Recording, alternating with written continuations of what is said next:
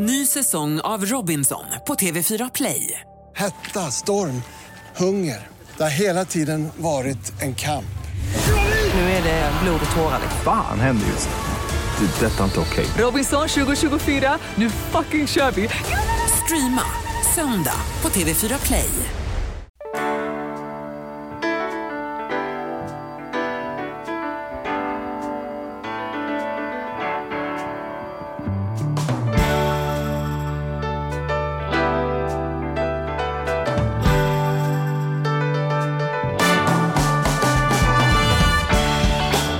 Och välkomna till På riktigt med Charlie och Mattias. En podcast om ekonomi på riktigt i samarbete med ICA-banken. ICA-banken är en vardagligare bank som tryggt och enkelt hjälper dig att ha koll på din vardagsekonomi. Där satt den Charlie. Ja, Mycket bra. är allting bra? Ja, det är toppen. Hur är det själv? Jo, det är bra. Ja. Det är bra. Jag känner att jag är väldigt sugen eh, på det här programmet vi ska Mm. göra idag. Jag också, och, jag är också lite sådär, jag brukar känna att jag har stenkoll på de ämnena vi tar upp. Eh, Men jag känner att jag är lite, jag har inte full koll på internationella kvinnodagen som är imorgon. Vi tänkte ju snacka lite grann om det. Eh, Och vi har ju också en, en, en stark kvinna som kommer som gäst. Och då är det lite extra kul som den här dagen nu infaller och hur man ska tänka kring den. Så att Men, Har du legat sömnlös i helgen då? Nej, jag? jag ska inte säga att jag lika sömnlös, men jag har liksom tänkt rätt mycket på det där. För ibland kan jag tycka att det är, så här, jag upplever att det inte är så ojämställt som det säkert är. Därför att man inte har koll på det, för att man är en gubbe. Och jag inte ser det här som händer i vardagen och Mm. skillnaden och, och sådär. Jag skulle aldrig värdera en kvinna på ett annat sätt än, en, än vad jag skulle göra med en man. Vet du Eh, det? Ja, jag är rätt övertygad på det. Men, men vi snackar ju om det och då frågar du mig om jag visste det. Och då börjar man ju tänka så här, ja men jag tror det. Eh, Så. Men så att jag ringde också upp min, jag har en idol och det är min gamla alltså, svärmormor, alltså min frus mormor. Hon är 89 år. Eh, och jag tänkte liksom, så här, hur tänker hon kring det här? Hon är ändå levt några år kan man säga och är kvinna då. Och när jag pratade med henne och ställde lite frågor till henne så där så, så tyckte hon då, det här med kvinnofrågorna, för henne var det så här på 30-talet när hon var, var ung och så där växte upp, då fick inte kvinnan tycka någonting. Eh, att de fick inte ta några beslut överhuvudtaget, men hon tyckte redan att det började hända bra grejer på 40-talet. Det är liksom hennes bild av att på 40-talet var det ganska bra. Eh, och det har vi förstått att, att så kanske det inte var för alla. Liksom. Men även där var det en stor skillnad. Eh, och sen så tycker hon, och så frågar jag också om hon tycker att det är tillräckligt jämställt idag. Eller om det borde bli bättre. Och hennes åsikt är att hon tycker att det är tillräckligt jämställt som hon upplever det just nu. Hon sa så här, ja men pappor är, ju hemma och, och mammor jobbar och, och sådär. Så det är väl bra, tycker hon. Och sen så också det här, slutligen så frågar jag henne, så här, behövs internationella kvinnodagen verkligen? Och då, då är ju henne sådär att, äh, det finns nog dagar att fira ändå.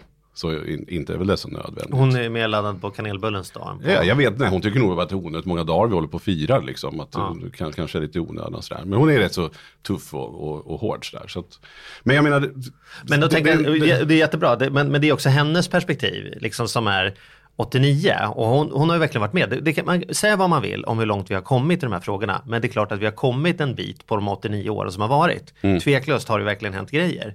Men det betyder ju inte att, att vi är framme, även om hon kanske mer ser det som är utvecklingen som har varit istället för det som är kvar. Och du och jag är ju två gubbar som sitter och pratar om detta, snackar om så här, mansplaining. Så att, men titta på vad som händer idag. Jag tänker på Lin- Linnea Claesson som har lagt ut hur vad hon blir utsatt för eh, varje gång hon spelar en handbollsmatch. Med objektifiering och sexualisering och eh, som får mig att bara bli så här mörkrädd att vi inte har kommit längre. Att, att, eh, att man, eh, alltså det, det är mycket det är intressant det här därför att det är så lätt när man ska prata om, om kvinnligt och manligt och man ska prata om jämställdhet så känner sig någon påhoppad. Säger man så här, vi har kommit ganska långt och säger så här, du jävla gubbe, du ser inte vad det är. Eller om man säger så här, tycker det är långt kvar. Ja, men jag gör faktiskt mitt bästa, jag försöker se dig som alla andra. Så det är svårt att prata om det som ett kulturfenomen. Va? Det som, för kulturfenomen är ju alltid så att vi kan inte riktigt se det själva. Det är en del av någon sån här, liksom, liksom det är som fiskens vatten. vatten. Han kan inte se vatten för det är det han har omkring sig hela tiden. Nej, och jag tycker ju som jag har sagt då, att jag tycker ju att det inte är att, särskilt ojämställt. Och jag tycker, å ena sidan då. Och, Men sen när man ser de här grejerna som du pratar om på, på nätet, så här, blir man ju, det blir ju helt hemskt att det, där, att, det fortfarande, att det är så. Liksom. Det är ju fruktansvärt. Så det är därför det är så svårt att ta ställning. Liksom. I mångt och mycket har det blivit bättre, den saken är helt klar, det tror jag alla är överens om. Men på många plan så har det ju nästan gått bakåt som det känns. Så Men du, som att, du, har ju två, du har ju två barn, du har ju både en kille och en tjej. Mm. Känner du någon skillnad där då när du tänker att din dotter ska ut i ett samhälle där liksom så här, är du orolig när hon ska gå hem på kvällarna? Tänker du att hon utsätts för att hennes utbildning är viktigare än vad din, alltså så här, är det viktigare att bygga självförtroende? Alltså så här, ser du inga så här olika förutsättningar när man börjar i livet eller är det så här du tänker så här, men de har Nej, men det beror väl lite på. Jag är, jag är lite, lite harig överlag sådär. Så att jag, jag hämtar och skjutsar gärna ja, om de ska hem sent eller vad det kan vara. Men det tror jag gör lite oberoende på om det är, är min son eller min dotter. Jag tycker inte jag gör någon större skillnad där faktiskt. Så att, um, mm, tänker väl också på, det är klart att man kanske är annorlunda där lite grann, men nej. Nej, jag ska inte säga att det är någon större skillnad. Ja, men bra, bra. Men vi får väl se vad vi kan få fram där när vi ska vaska ämnet. För vi har ju en jädrigt spännande gäst.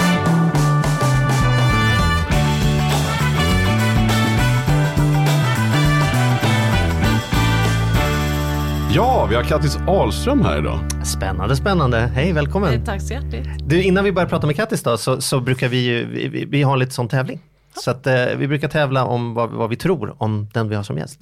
Och då har vi, fått, vi har fått in en fråga som jag nu vänder runt och istället gör vi den på Kattis istället. Och det är när ni går ut ifrån en matvaruaffär, alltså när ni är på väg in till ICA och så sitter någon utanför där med, med insnöd i filtar med en lapp där det står mina två barn har cancer och behöver hjälp.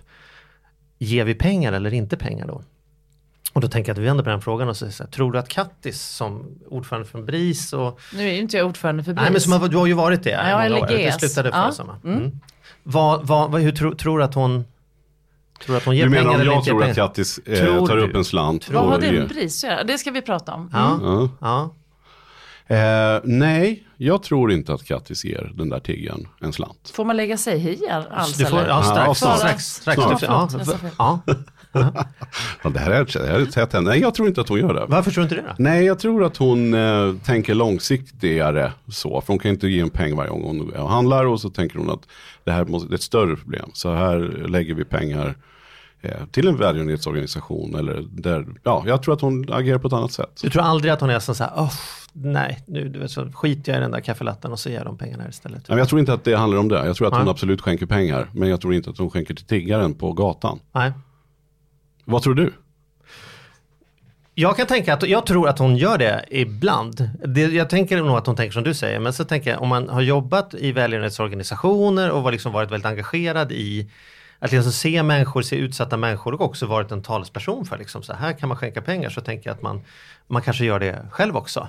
Alltså att vara en representant för någon typ av, liksom, som många välgörenhetsorganisationer, är ju någon typ av organiserat, auktoriserat tiggeri ju, kan man ju säga. men du som? Rosa Bandra. Alltså det, men det är ju så här, ge oss pengar för då blir världen bättre. Och den som sitter utanför ICA säger ju samma sak, ge mig pengar så blir mitt liv bättre. Liksom. Mm. Så då tänker jag att hon kanske har, eh, jag säger inte en kollegial känsla, vore fel, men ändå en, en engagemang i i välgörenhetsfrågor på den nivån att hon faktiskt inte bara kan gå förbi. Jag vet vad, vi tar och frågar Ja, Kattis. tack, alltså jag sitter här och... Ha, ge, Jag ge oss poäng nu. Har vi, har vi rätt eller fel? Ja, båda har fel. Så, Då tackar vi för idag. det var den stämningen. Men vadå, berätta, utveckla. Nej men så här, det du säger Mattias, det är ju så här, alltså så retro det är väl ingen människa bara, nej, ståndaktig, jag är ju människa liksom. Så att det är klart som Charlie säger, ja jag ger ibland. Jag är, det är totalt eh, lik tror jag majoriteten av alla svenskar. I den bemärkelsen att det är så sjukt svår fråga. Jag har inte någon lösning på det såklart. Då hade jag naturligtvis berättat om den. Ingen har det som det ser ut. Eh, och det är eh, ju en jättesvår och ibland skamfull fylld känsla och det är så här, förknippat med massa jobbiga känslor det där tycker jag. Men och jag försöker tänka att jag och när du då säger med BRIS så är det nog snarare tvärtom. Just för att jag har jobbat med rättighetsfrågor så skulle jag inte ge så. Jag tänker att det är på ett mycket högre nivå att vi behöver lösa det liksom, samhälleligt. Ja, men det var, det var lösa det jag där var och då, lite inne på Det där jag. perspektivet köper jag inte riktigt. Att jag skulle säga, åh, jag vet vad det innebär att sitta utan mat och kläder. Alltså det är inte så jag tänker utan då tänker jag mer att som utifrån BRIS-perspektiv det skulle jag inte ge. För jag tror nog ändå i förlängningen inte att det är någon toppen lösning. Liksom. Jag kommer ihåg den här, det finns en, alltså jag känner ju likadant som du. Men det finns ju den där historien som, eh, om pojken som står vid stranden och kastar ner sjöstjärnor i havet igen. Mm. Och så går det någon man förbi och säger så vad gör du? Ja, men jag räddar sjöstjärnorna liksom, så att de som flyter på land dör ju här annars. Och så tittar han på den här pojken och säger väldigt skeptiskt men herregud det kommer ju upp tusen sjöstjärnor i timmen. Du kan ju förstås inte rädda alla. Det här gör ju ingen skillnad det du håller på med pojk. Och då tar pojken upp en sjöstjärna och visar den och så kastar han in och så säger han, för den här sjöstjärnan, gör det det? Jo men det är ju det. Det är det vi hamnar i. Det är det som är vår människa ju. Tänker jag. Mm. Att ja det är klart att det gör skillnad om jag ger en slant just till den personen. Jag tror att de flesta av oss, vilket ju börjar också bli lite läskigt, att man har en sån här person som man börjar känna igen som sitter ute just utanför min butik, då är den min. Mm. Som jag har valt att ge, liksom. så tror jag många har det. Eh, så att, ja absolut, jag har en kvinna som jag ibland ger, fast då också brukar jag köpa eh, grejer, eller så mat. Och det är också konstigt, jag vet inte vad hon tycker om. Mm. Och hon pratar, alltså vi kan verkligen inte förstå varandra, men jag försöker så här, är det här gott? Eh, och så ger jag något. och försöker tänka så här, nötter, sånt som man ska äta om man ska ha energi. Men, jag Så det är lite olika, du gör lite olika jag gör verkligen på... olika. Pengar Ja. brukar jag faktiskt inte ge. Men jag brukar, kanske någon gång så köper jag en påse extra med grejer. Men du var ju då generalsekreterare för BRIS i tre år. Ja. Och hur, hur, du säger att utifrån ett BRIS-perspektiv så skulle man inte då ha Nej. gett den här tiggan. Hur tänker man som, om du satte på dig GS-hatten nu då? Hur, hur tänker man då? Nej men då tänker jag att det behövs andras, alltså en förändring överhuvudtaget. Ett sam, alltså att det här är ju ett gigantiskt samhällsproblem att vi i en välstat som Sverige ska ha, alltså att det ser ut på det här sättet och att ingen riktigt har lyckats ta i frågan på ett sätt som är begripligt. Liksom. Mm. Det tänker jag inte är rimligt. Så tror, sen, sen säger jag inte att det är en enkel lösning men jag tycker att det är svårt. Och det är uppenbart, det här är ju sån här, att det är det nyaste, senaste middagskonversationen. Så här, ska man ge till tiggare eller inte? Mm. Det är så här, man sitter hemma i Bromma och diskuterar om man ska ge till tiggarna. Det har ju blivit en konstig grej tycker jag. Mm. Men om vi flyttar frågan till, till istället från ekonomisk utsatthet för, för människor som kommer hit till, till barn då, där du har ju varit engagerad. Ja, men du har, ingen via an- BRIS. fast du har ju ingen aning om vart de här pengarna går. Alltså det måste man ju ändå säga. Det Nej men det ju, förstår jag. Det nej, har men vi jag ju ingen aning nej, men det om. förstår jag. Men om vi, om vi, om vi släpper de som sitter utanför ICA, men bara Ja. tittar utifrån BRIS-arbetet. Vad, vad, vad, vad lärde du dig under de åren om, om eh, ekonomisk utsatthet för barn? Och, och liksom, så här, vad tar du med dig därifrån som du skulle liksom vilja lära Men där oss? lärde, mig väl, alltså där lärde jag mig, tror jag, något som jag tycker var väldigt intressant. Det här som är faktisk fattigdom och relativ fattigdom. Alltså att vi hade ju ganska mycket rabalder om det med BRIS och några till. Att vi pratar om barnfattigdom. Barnfattigdomskonversationen ja. Mm. Och eh, nej, man kan ju inte säga att det, vi har fattiga barn utifrån ett globalt perspektiv i Sverige. Men vi har ju, alltså, vi har ju eh, ett relativ fattigdom. Och det som är tydligt för barn är att de är så himla eh, medvetna om hur de andra har det runt omkring. Och det är det som betyder något. Alltså, om vi tre bor i samma område och är barn och ni har andra prylar eller grejer än vad jag har. Det är svårt, det är otroligt svårt för ett barn. Det är svårt för en vuxen med, men det är väldigt svårt för ett barn. Eh, men om man har ungefär likt, då är liksom att inte ha så mycket pengar en annan sak. Är ni med? Det lärde jag mig, det blev så tydligt när man pratar med barn om att nej men jag kan inte ha kalas fast alla andra kan ha det. Eller jag får inte de där stövlarna fast alla andra har det. Det blir ett utanförskap som är väldigt svårt att hantera. Så det lärde jag mig mycket om. Av. Förra veckan pratade vi om, om sportlovet. Då kommer man också in på den diskussionen. Mm. Har liksom svenska barn, har man en skyldighet som förälder att se till att barnen kan, kan åka slalom? Ja, liksom, så här? ja, det är ju liksom jätte... Inte, så är det ju inte. Men, Nej. men, eh, men det är också väldigt så här segregerat. Vilka som får åka och inte åka. Vilka som kan åka. Mm. Men, men hur segregerat är Sverige då? Vad är, vad är din liksom, upplevelse? Är, det, är, det liksom, är spridningen, går det, är det hyggligt bra eller är det men- ett stort problem? Eller vad, vad, liksom, var står vi? Nej, men det vet vi väl aldrig. Alltså hyggligt bra går det ju för Sverige. Det går inte att komma ifrån. Men, men det, är all, det är ju många barn som befinner sig i någon form av utsatthet. Inte bara nyanlända barn. Men det är klart att det finns barn som befinner sig i ekonomisk utsatthet. Mm. Och sen igen, vad är att vara utsatt? Men Man, där man då är 10 000 gånger mer utsatt om alla andra får eller andra, andra kan. För det är så förknippat med skam, liksom, att man inte får våga bjuda hem kompisar för att det ser inte alls ut hemma hos dem som det ser ut hos någon annan eller att eh, så här, de hade så här schysst hemma och, och hos oss så är det inte härligt. Och det är svårt. Liksom. Det blir så att man skäms. Och att skämmas tror jag är bland de värsta tankar man, eller känslor man kan ha. Det kan jag också tycka är så plågsamt då med, om vi går tillbaka till tiggeri och sådär. Att jag bara känner den här skammen. Det är vuxna, fina människor som sitter där. Alltså du måste känna, det tycker jag, det tycker jag är fruktansvärt jobbigt att handskas med själv. Liksom att se andra människor behöva sitta sådär. Därför så är det en komplex fråga. Imorgon är det ju internationella kvinnodagen. Ja, vi byter blad, ja. Ja, vi byter blad nu. Och då var det så att vi sa innan att du var en stark kvinna. Satt vi och sa innan Ja, det tycker kom jag är så tjatigt att höra. Ja, men jag vet inte vad ens, och då tänker jag också så du är ju är det för att jag är aktuell. lång eller? Nej, jag vet inte vad det vi, Ja, säg det faktiskt. Vi hade den känslan bara. Det är lite svårt att tycka i den här frågan, tycker jag. Eh, men du har ju ändå koll på det här, tycker vi. Därför att du gjorde ju också det här programmet som heter Kvinnorna på Fröken Frimans tid. Ja. Som ju också varit väldigt omskrivet nyligen. Ja. Eh, Ska vi, ska, I vilken ända börjar vi? Ska vi prata om programmet eller själva omskrivandet? För det var ju liksom inte egentligen programmet som blev omskrivet. Det var ju sånt jävla liv där ett tag. Ja, det blir livat. Alltså, jo, men vi kan väl säga, först blev det omskrivet för att det blev väldigt omtyckt. Mm. Och för att vi fick mer tittare än vad vi hade fattat. Och att det var så här, oj, det här var tydligen något som folk intresserade sig av. Men sen var det någon typ av det som man i media kallar för mediastorm. Det skulle man kunna säga, ja.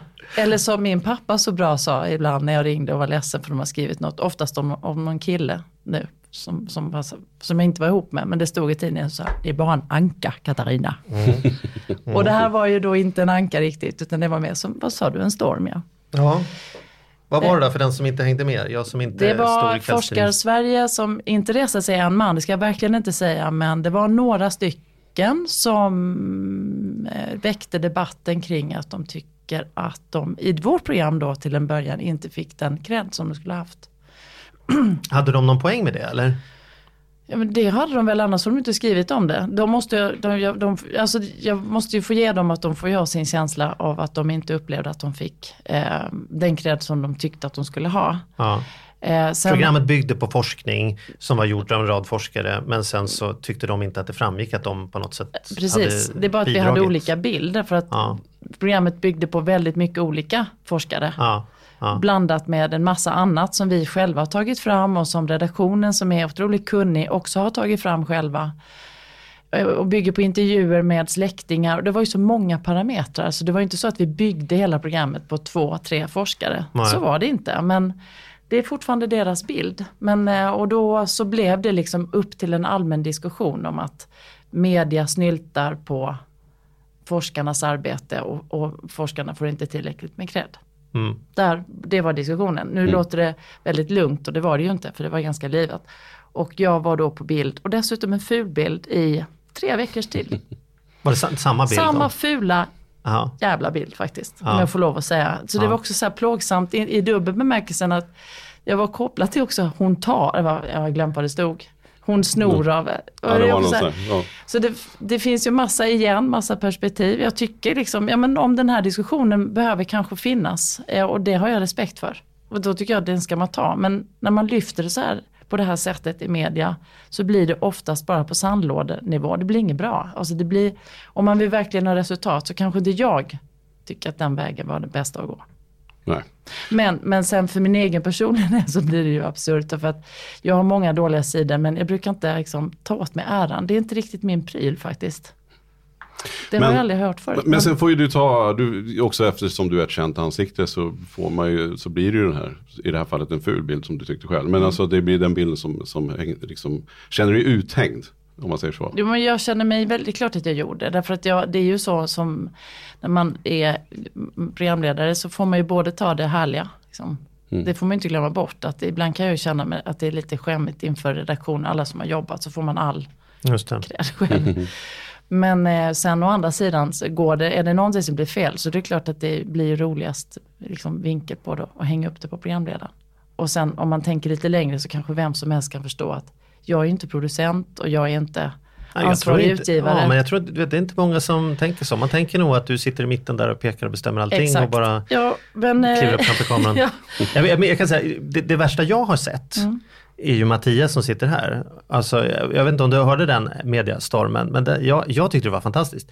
Mattias har alltså klivit in som suppleant i en styrelsen i ett aktiebolag som en vanlig persons egna aktiebolag, måste sitta någon där. Så som suppleant i ett bolag som två år tidigare Alltså innan han ens var inblandad fick en an- revisorsanmärkan på någonting kring eh, Mobiltelefon. mobil- mobiltelefonen. Ah. Så, här. så inget så här, ingen lag, utan bara så här, revisorn så här, du det här med mobiltelefoner, det måste man hålla lite bättre koll. Det, det var allt.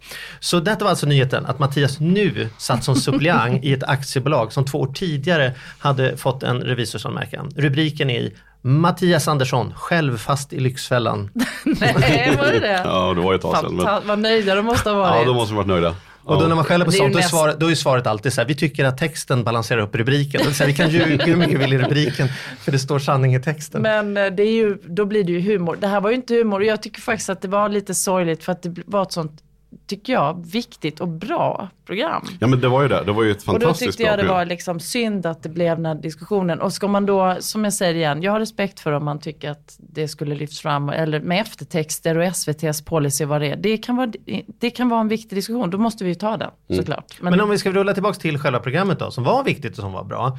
Alltså, därför att det är det som är intressant. Eh, Första kvinnodagen 1909 kom man på det i USA och sen så har det blivit internationellt över FN i 75 och sådana saker. Men liksom det har ju varit en resa.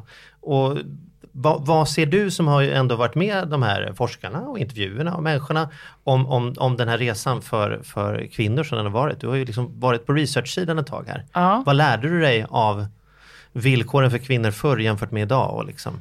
Ja, men den är ju, alltså det är ju en enorm eh, eh, förflyttning såklart. Liksom. Eh, men det är som alla frågor där någon har varit, eh, alltså rättighetsfrågor, det har ju med barn, barn och kvinnor, är ju, liksom, har ju alltid varit i underläge. Så den, och, det, och är fortfarande i viss mån, men det är ju en, en, en fantastisk resa ändå, som de här kvinnorna ändå liksom puttade över oss, liksom, eh, vi som lever idag, över en linje som var helt liksom, som man nä, nästan kunde tänka är oöverstiglig, heter det så? Och utan våld, utan eh, liksom, eh, blodig revolution. Liksom, utan i, med någon slags smart, eh, akademisk lugn eh, som, och en övertygelse, en förmåga att kommunicera. Och så, jag tycker jag är sjukt inspirerande.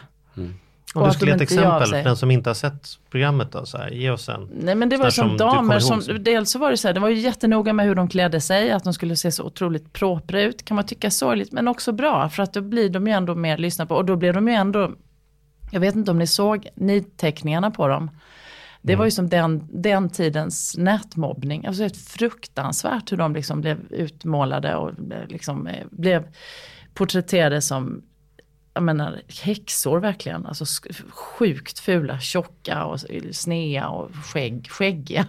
Skägg. Ser ut som du helt enkelt. Sjukt ful! Nej, Nästan var- lika illa som Mattias. Nej men så här jätte, skägg och hatt.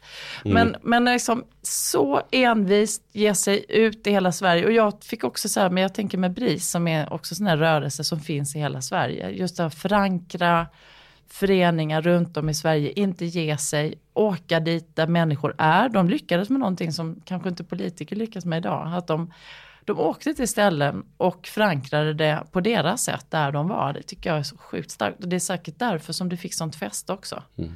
Att eh, de fick med sig folk på båten. Och sen var det ju några, eller på tåget, vad heter det, vilket fordon åker Ja man men med? ta tåget. Ta med Båten sig folk på tåget, på båten. Båten. Mm. Du får välja en. Men Flyget båda kanske de inte tog. På cykeln med på cykeln. Ja. Och sen ska man inte glömma bort, och det ser jag för jag har jobbat mycket utomlands, alltså i andra länder med kvinnor, alltså kvinnors rättigheter.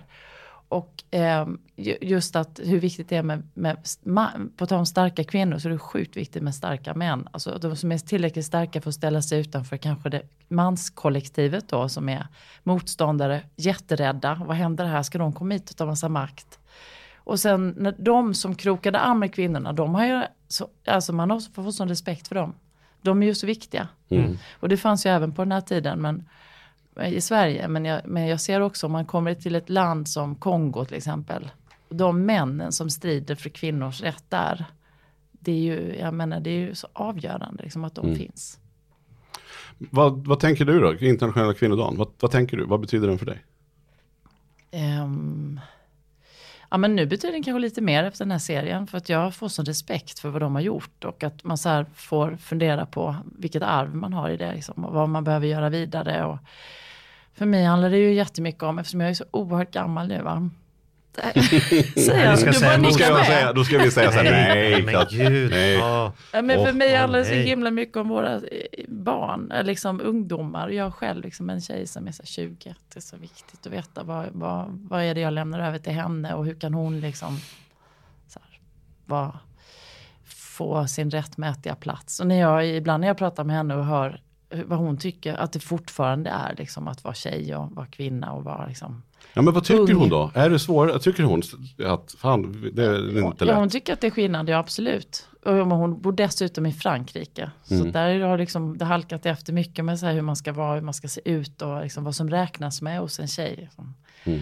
Så där har det kommit en, hon får ju sitta ibland och bara alltså, stånga sig blodig när hon sitter och pratar med, med vissa kompisar Mm. där om, om vad hon tycker att det finns för, för och icke jämlika liksom. Så det vi känner är att, att i Sverige har vi ändå kommit ex- väldigt, väldigt långt. Ja, men det är har vi, det liksom, har så är det. Det Fast man man kan säga. också säga både och tycker jag. Jag kan tänka, nu har jag, Primus är åtta, men, men när han gick på, på förskolan, då noterade vi i alla fall en tydlig skillnad. När jag lämnade honom på morgonen på förskolan, då fick jag liksom så här hejarop att jag som så här pappa Liksom så här, ja nu är du här idag och, och lämnar. Och han får ju så här, sätta på sig de strumporna han har lust med, två olika och liksom Så så här, det- han vill ha filmmössa och sådana saker. så.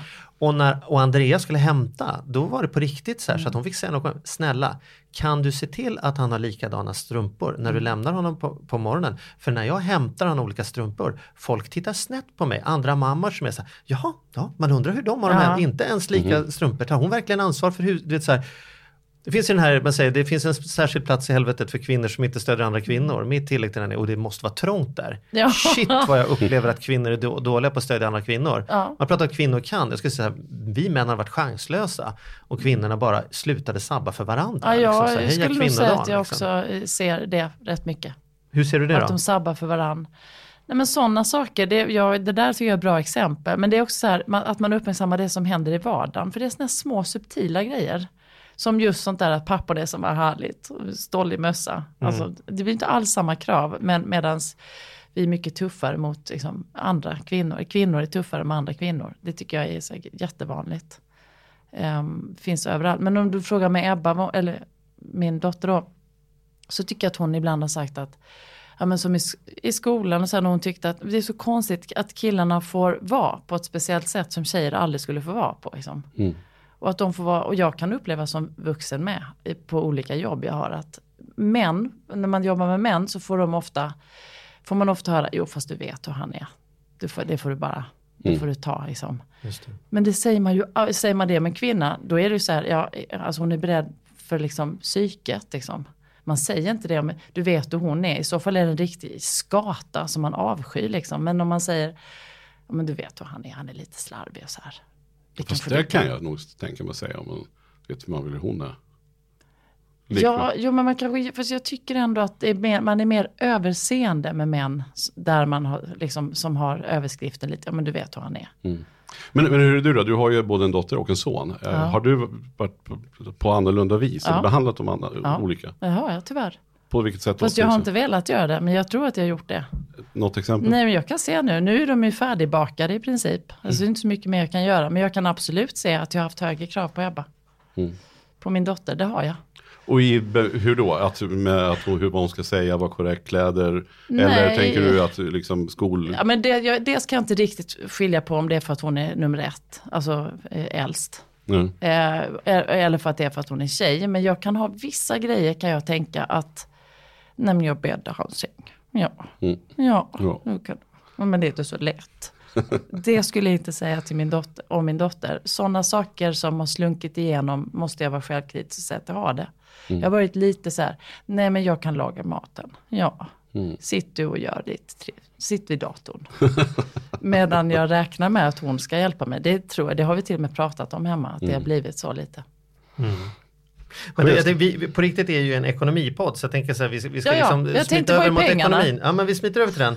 Och apropå jämställdhet då, så, så tänkte jag så här, om vi börjar så här, lön Mm. är ju liksom ändå så här en tydlig, det, det är ju en av de frågorna man tänker, lika lön för lika arbete, sådana saker. Och den viktigaste faktorn, jag har försökt att skaffa mig lite så här fakta, vad står vi idag då, liksom, Mm. 2016? Då säger man så här, den viktigaste faktorn är ju eh, utbildningsnivå. Alltså människor som har en högre utbildningsnivå tjänar mer.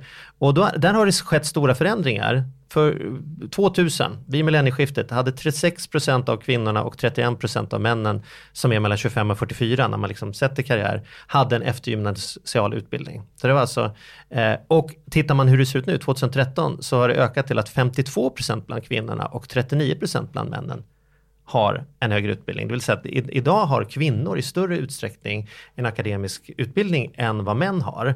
Och då ska man kunna tänka så här, men, och det leder till att vi får en viss förbättring i löneutjämningen. Problemet är ju bara att kvinnor blir akademiker, problemet från ett löneperspektiv, i områden där vi inte ser eh, att det ger så mycket lön inom skola, vård, omsorg och sådana saker. Så den del av den löneskillnad som är beror ju på att kvinnor som blir akademiker blir ofta sjuksystrar, lärare och så vidare och män blir ingenjörer. Mm, Så, så bortom äggstockar och testiklar så är alltså egentligen ett stort problem här att vi helt enkelt inte värderar en lärare i Göteborgs kommun på samma sätt som en ingenjör på Volvo i Göteborg. Liksom. Så det, så, men, men där verkar i alla fall, på utbildningssidan verkar ju kvinnor verkligen ha tagit sig an med. Men hur är det själv då med ekonomin? För vi har ju läst i vår research här att, att självaste Spendrup sa ju att eh, Kattis fick ordning på hela BRIS, att du liksom, eh, fick, hade bra koll och Mm, det har jag typ ramat in. ja, eller hur? Att Ja. du fixade, att det hade varit bra med pengarna där. Hur, hur det funkar det privat då? Ja, alltså att jag fick ihop pengarna på BRIS, det är faktiskt för mig en, en gåta. Men jag, men så jag har någon, jo, men jag har någon, jo, men jag, en- jag plocka fick ner det. tavlan? Jag har någon, någon förmåga som är, är väldigt, eh, som jag har tänkt mycket på. Som när jag eh, började behöva förhålla mig till pengar på riktigt utifrån, inte, inte privat utan mer på jobb. Så det var när jag tog över ICA-Kuriren. För det var också, ja, just det, ojsan, det är ju ja, ekonomi också man ska kunna. Och affären ska gå ihop. Och då eh, kunde jag för första gången i mitt liv sätta ekonomi i ett sammanhang. Alltså de här svåra talen och räkna och sådär kunde jag sätta i ett viktigt sammanhang med ett mål. Och då blev det mycket, mycket lättare för mig. Och innan BRIS så drev du också en, en helt egen tidning. Där du ju Ja, var ansvarig för, ja. efter ICA-Kuriren så hade du en egen tidning. Eh, där du ju var ytterst ekonomiskt ansvarig. Eh, och sen så var det samma sak då på BRIS, där du var generalsekreterare. Sådär. Då, det kan ju inte vara helt enkelt. Jag menar, då är du Nej. ganska duktig på ekonomi. Jag är ganska duktig på den strukturella ekonomin, eller se sammanhang. När jag, får, när jag kan sätta in det i ett sammanhang, framförallt jag är absolut duktigast på när det går riktigt dåligt. Mm. För då hittar jag lösningar och då tycker jag det är kul. Alltså då tycker jag att det sporrar mig. Att vända någonting som går dåligt. Så att jag behöver nog sådana där parametrar, annars blir jag sjukt uttråkad. Och så blandar alla siffrorna ihop sig så fattar jag ingenting. Men sen var det också så att när jag började på, framförallt på BRIS, för det är ju ändå en komplicerad ekonomi, plus att man måste ju verkligen hålla saker rätt, för att annars, vi har ju så mycket um, regler som man måste förhålla sig till när man är en välgörenhetsorganisation, eller insamlings, som, eh, som BRIS är. Eh, så att, men då hade jag också en väldigt bra person som kunde förklara pedagogiskt för första gången i mitt liv som var ekonomichef. Så att jag, jag kan liksom se på, om jag får en Excel-tabell och så här och se på balansräkning så är jag ganska bra på att se på det. Men skulle någon liksom sätta ett långt mattetal framför mig då börjar jag ju nästan gråta. Liksom. Just, men ekonomi är ju väldigt lite matte. Det är en av de stora fördomarna folk har, att det ska Ja. vara så himla mycket matte inblandat Exakt, ekonomi. ja. Mm. Men, men hur är du privat då? Finns det något Excel-ark på, på resultat och balansräkningen och, och liksom? Nej, eller? nej men det är nästan så, ihop sig nej, här. men jag, jag är så rädd Charlie, förstår du. Jag är rädd så att jag nästan nu får, att, att jag får transpirera när du frågar mig. Ja. För jag tycker också du ser sträng ut när du frågar. Nej, men, så, Jo, för att ni som kan pengar, ni får något i rösten när, när ni börjar prata om pengar. Ja, hur är det privat då? Ja, det är ganska dåligt privat, om du vill veta. Ja, jag vill jättegärna veta. Och, det, och jag känner mig plötsligt som en liksom ja, ja. så här, Ja, jag hör det. Du hittar på en hel, att det fanns en helt speciell röst i frågan till och med.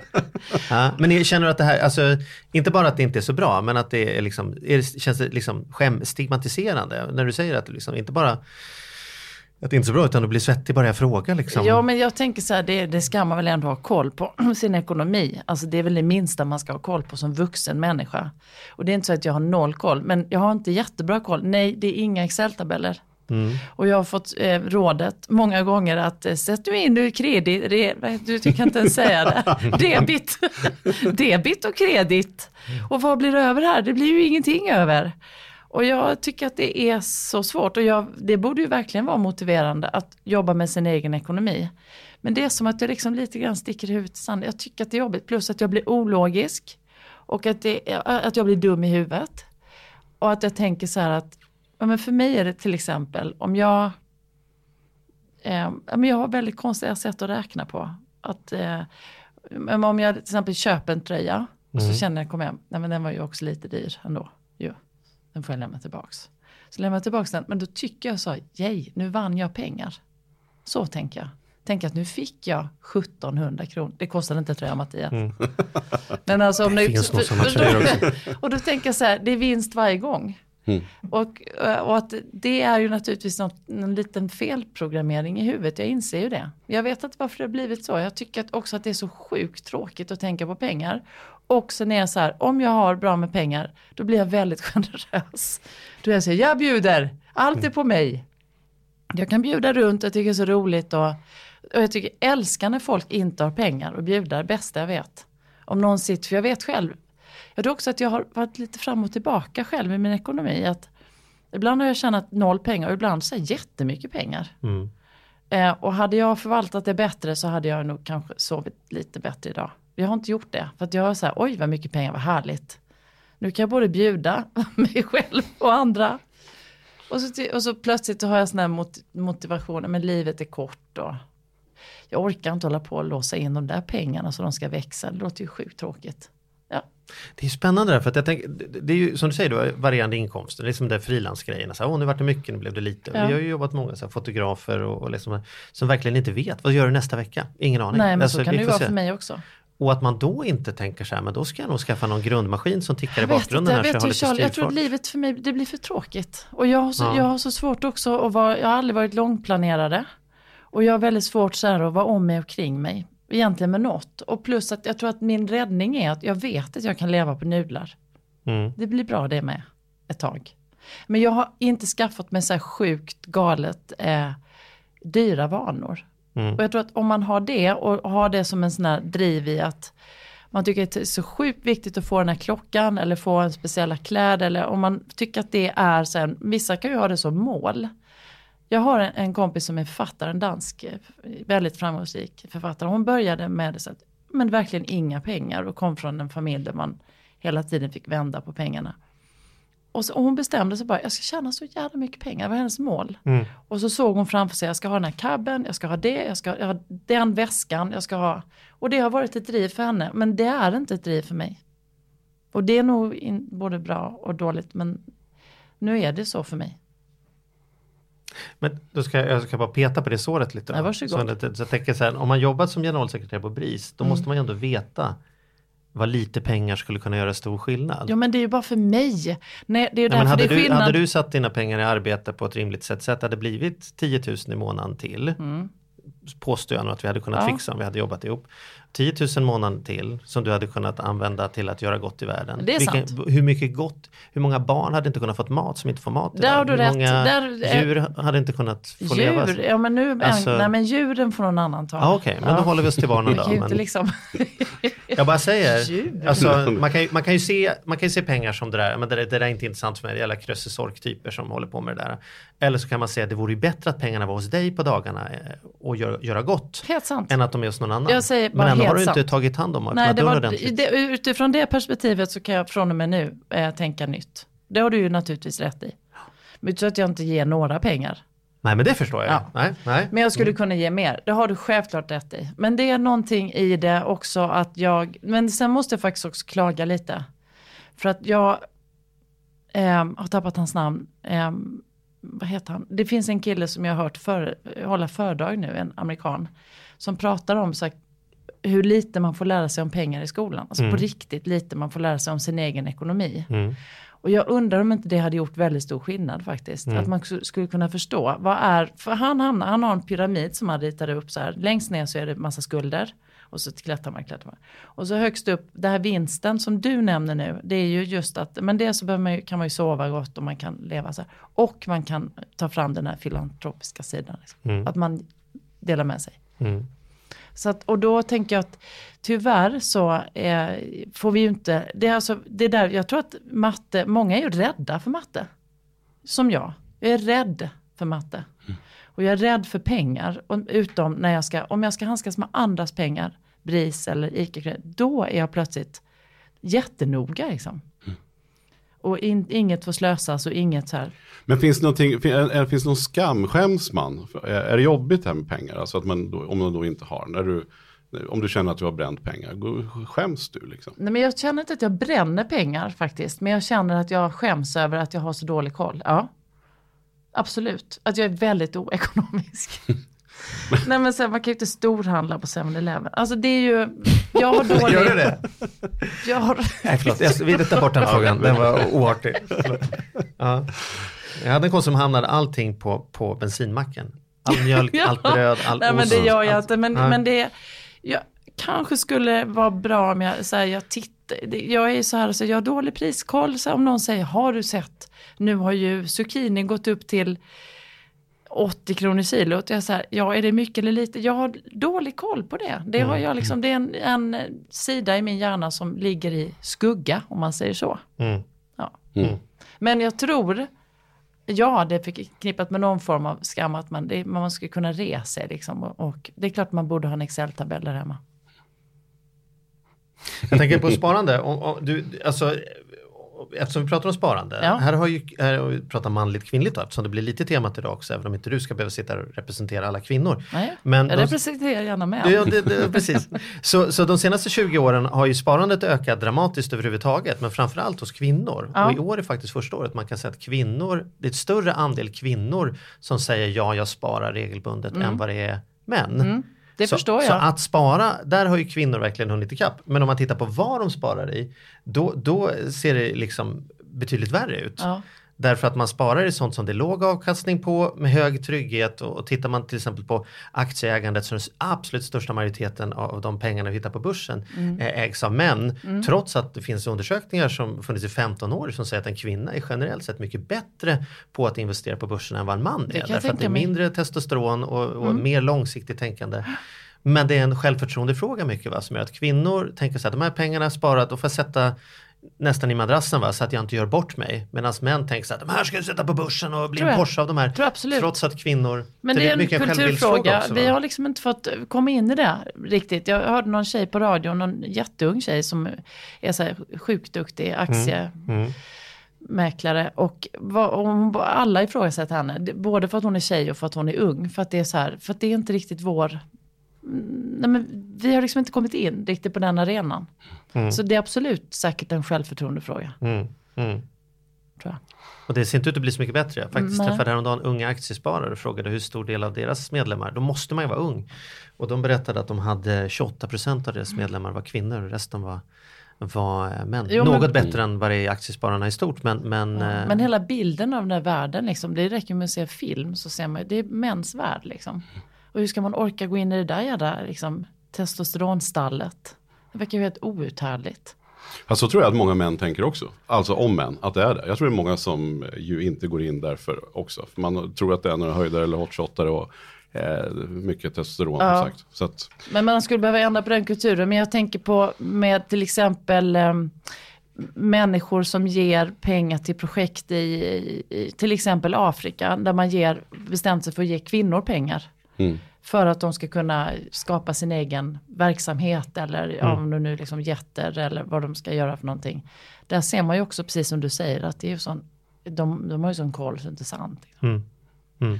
Men vad är, vad, vad är ditt tips då? Eh, Så hur, ska man, hur ska man få bra ekonomi? Du vet ju hur du, du Men säger du kan väl inte jag- fråga mig Jo om men det det? jag tänker. Hur tänker du ofta- nu, Mattias? Jo men då tänker jag så här, om man inte vet, du är väldigt medveten om, du berättar ju precis Om du skulle ge dig själv ett tips, Det är att ta hjälp. Alltså jag tror också det att man måste, och det där får ni skärpa er faktiskt. ni som, Hjälper.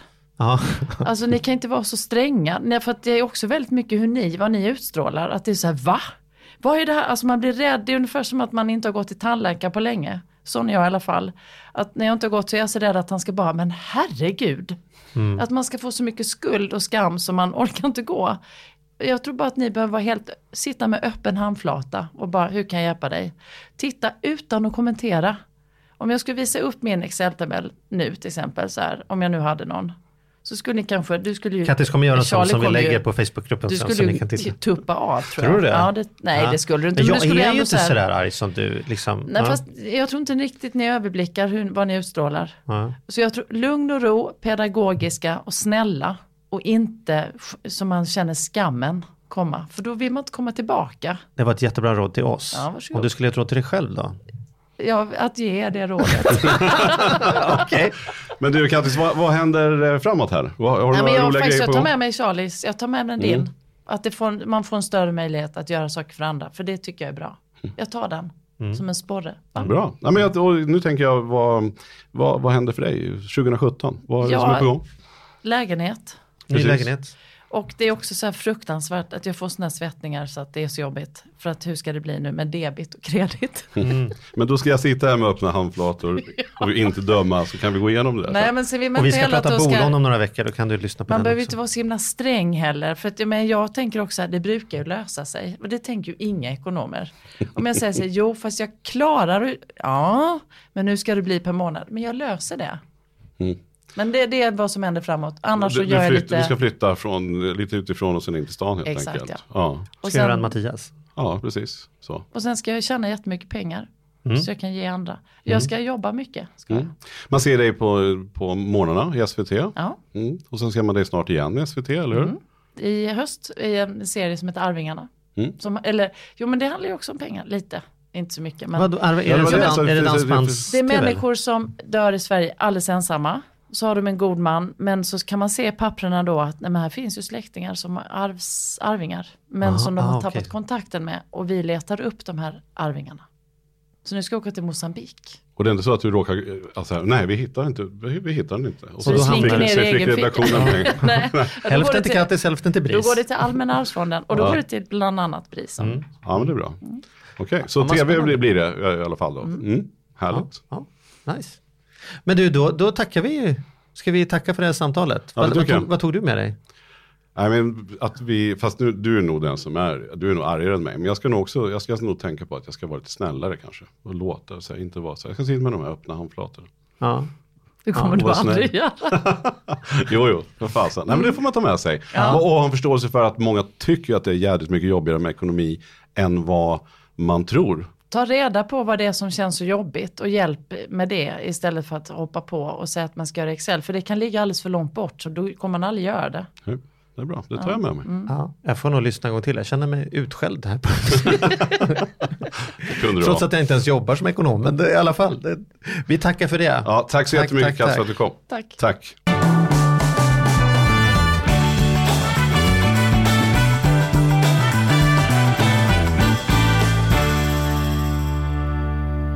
Jag tycker ändå det är intressant där Mattias att så många människor som upplever utmaningar med ekonomi som Kattis gjorde här nu, alltså, kommer det tillbaks till att räkna.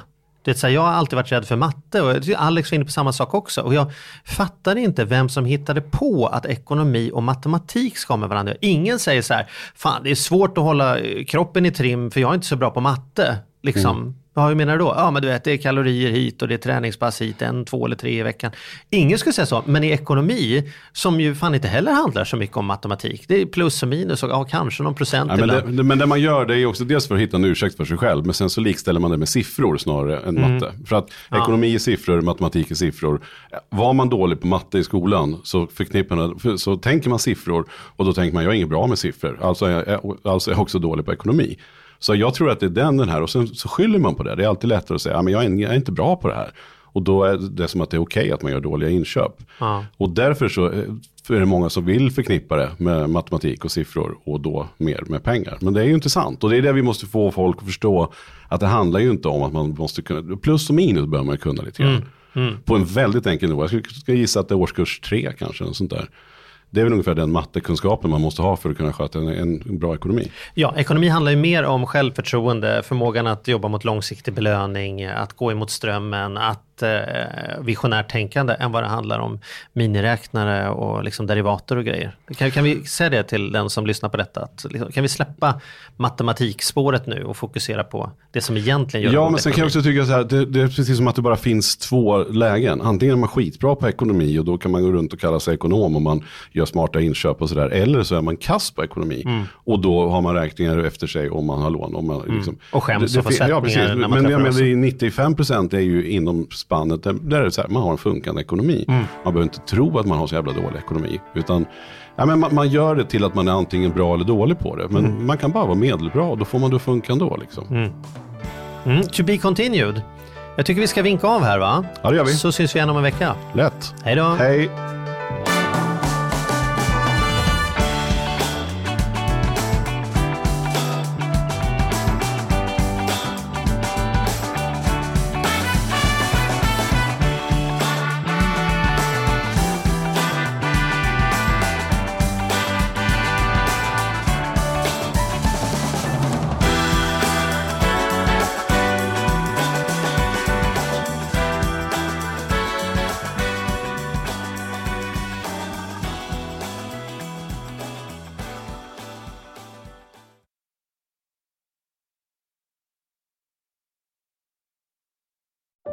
Säsong av Robinson på TV4 Play.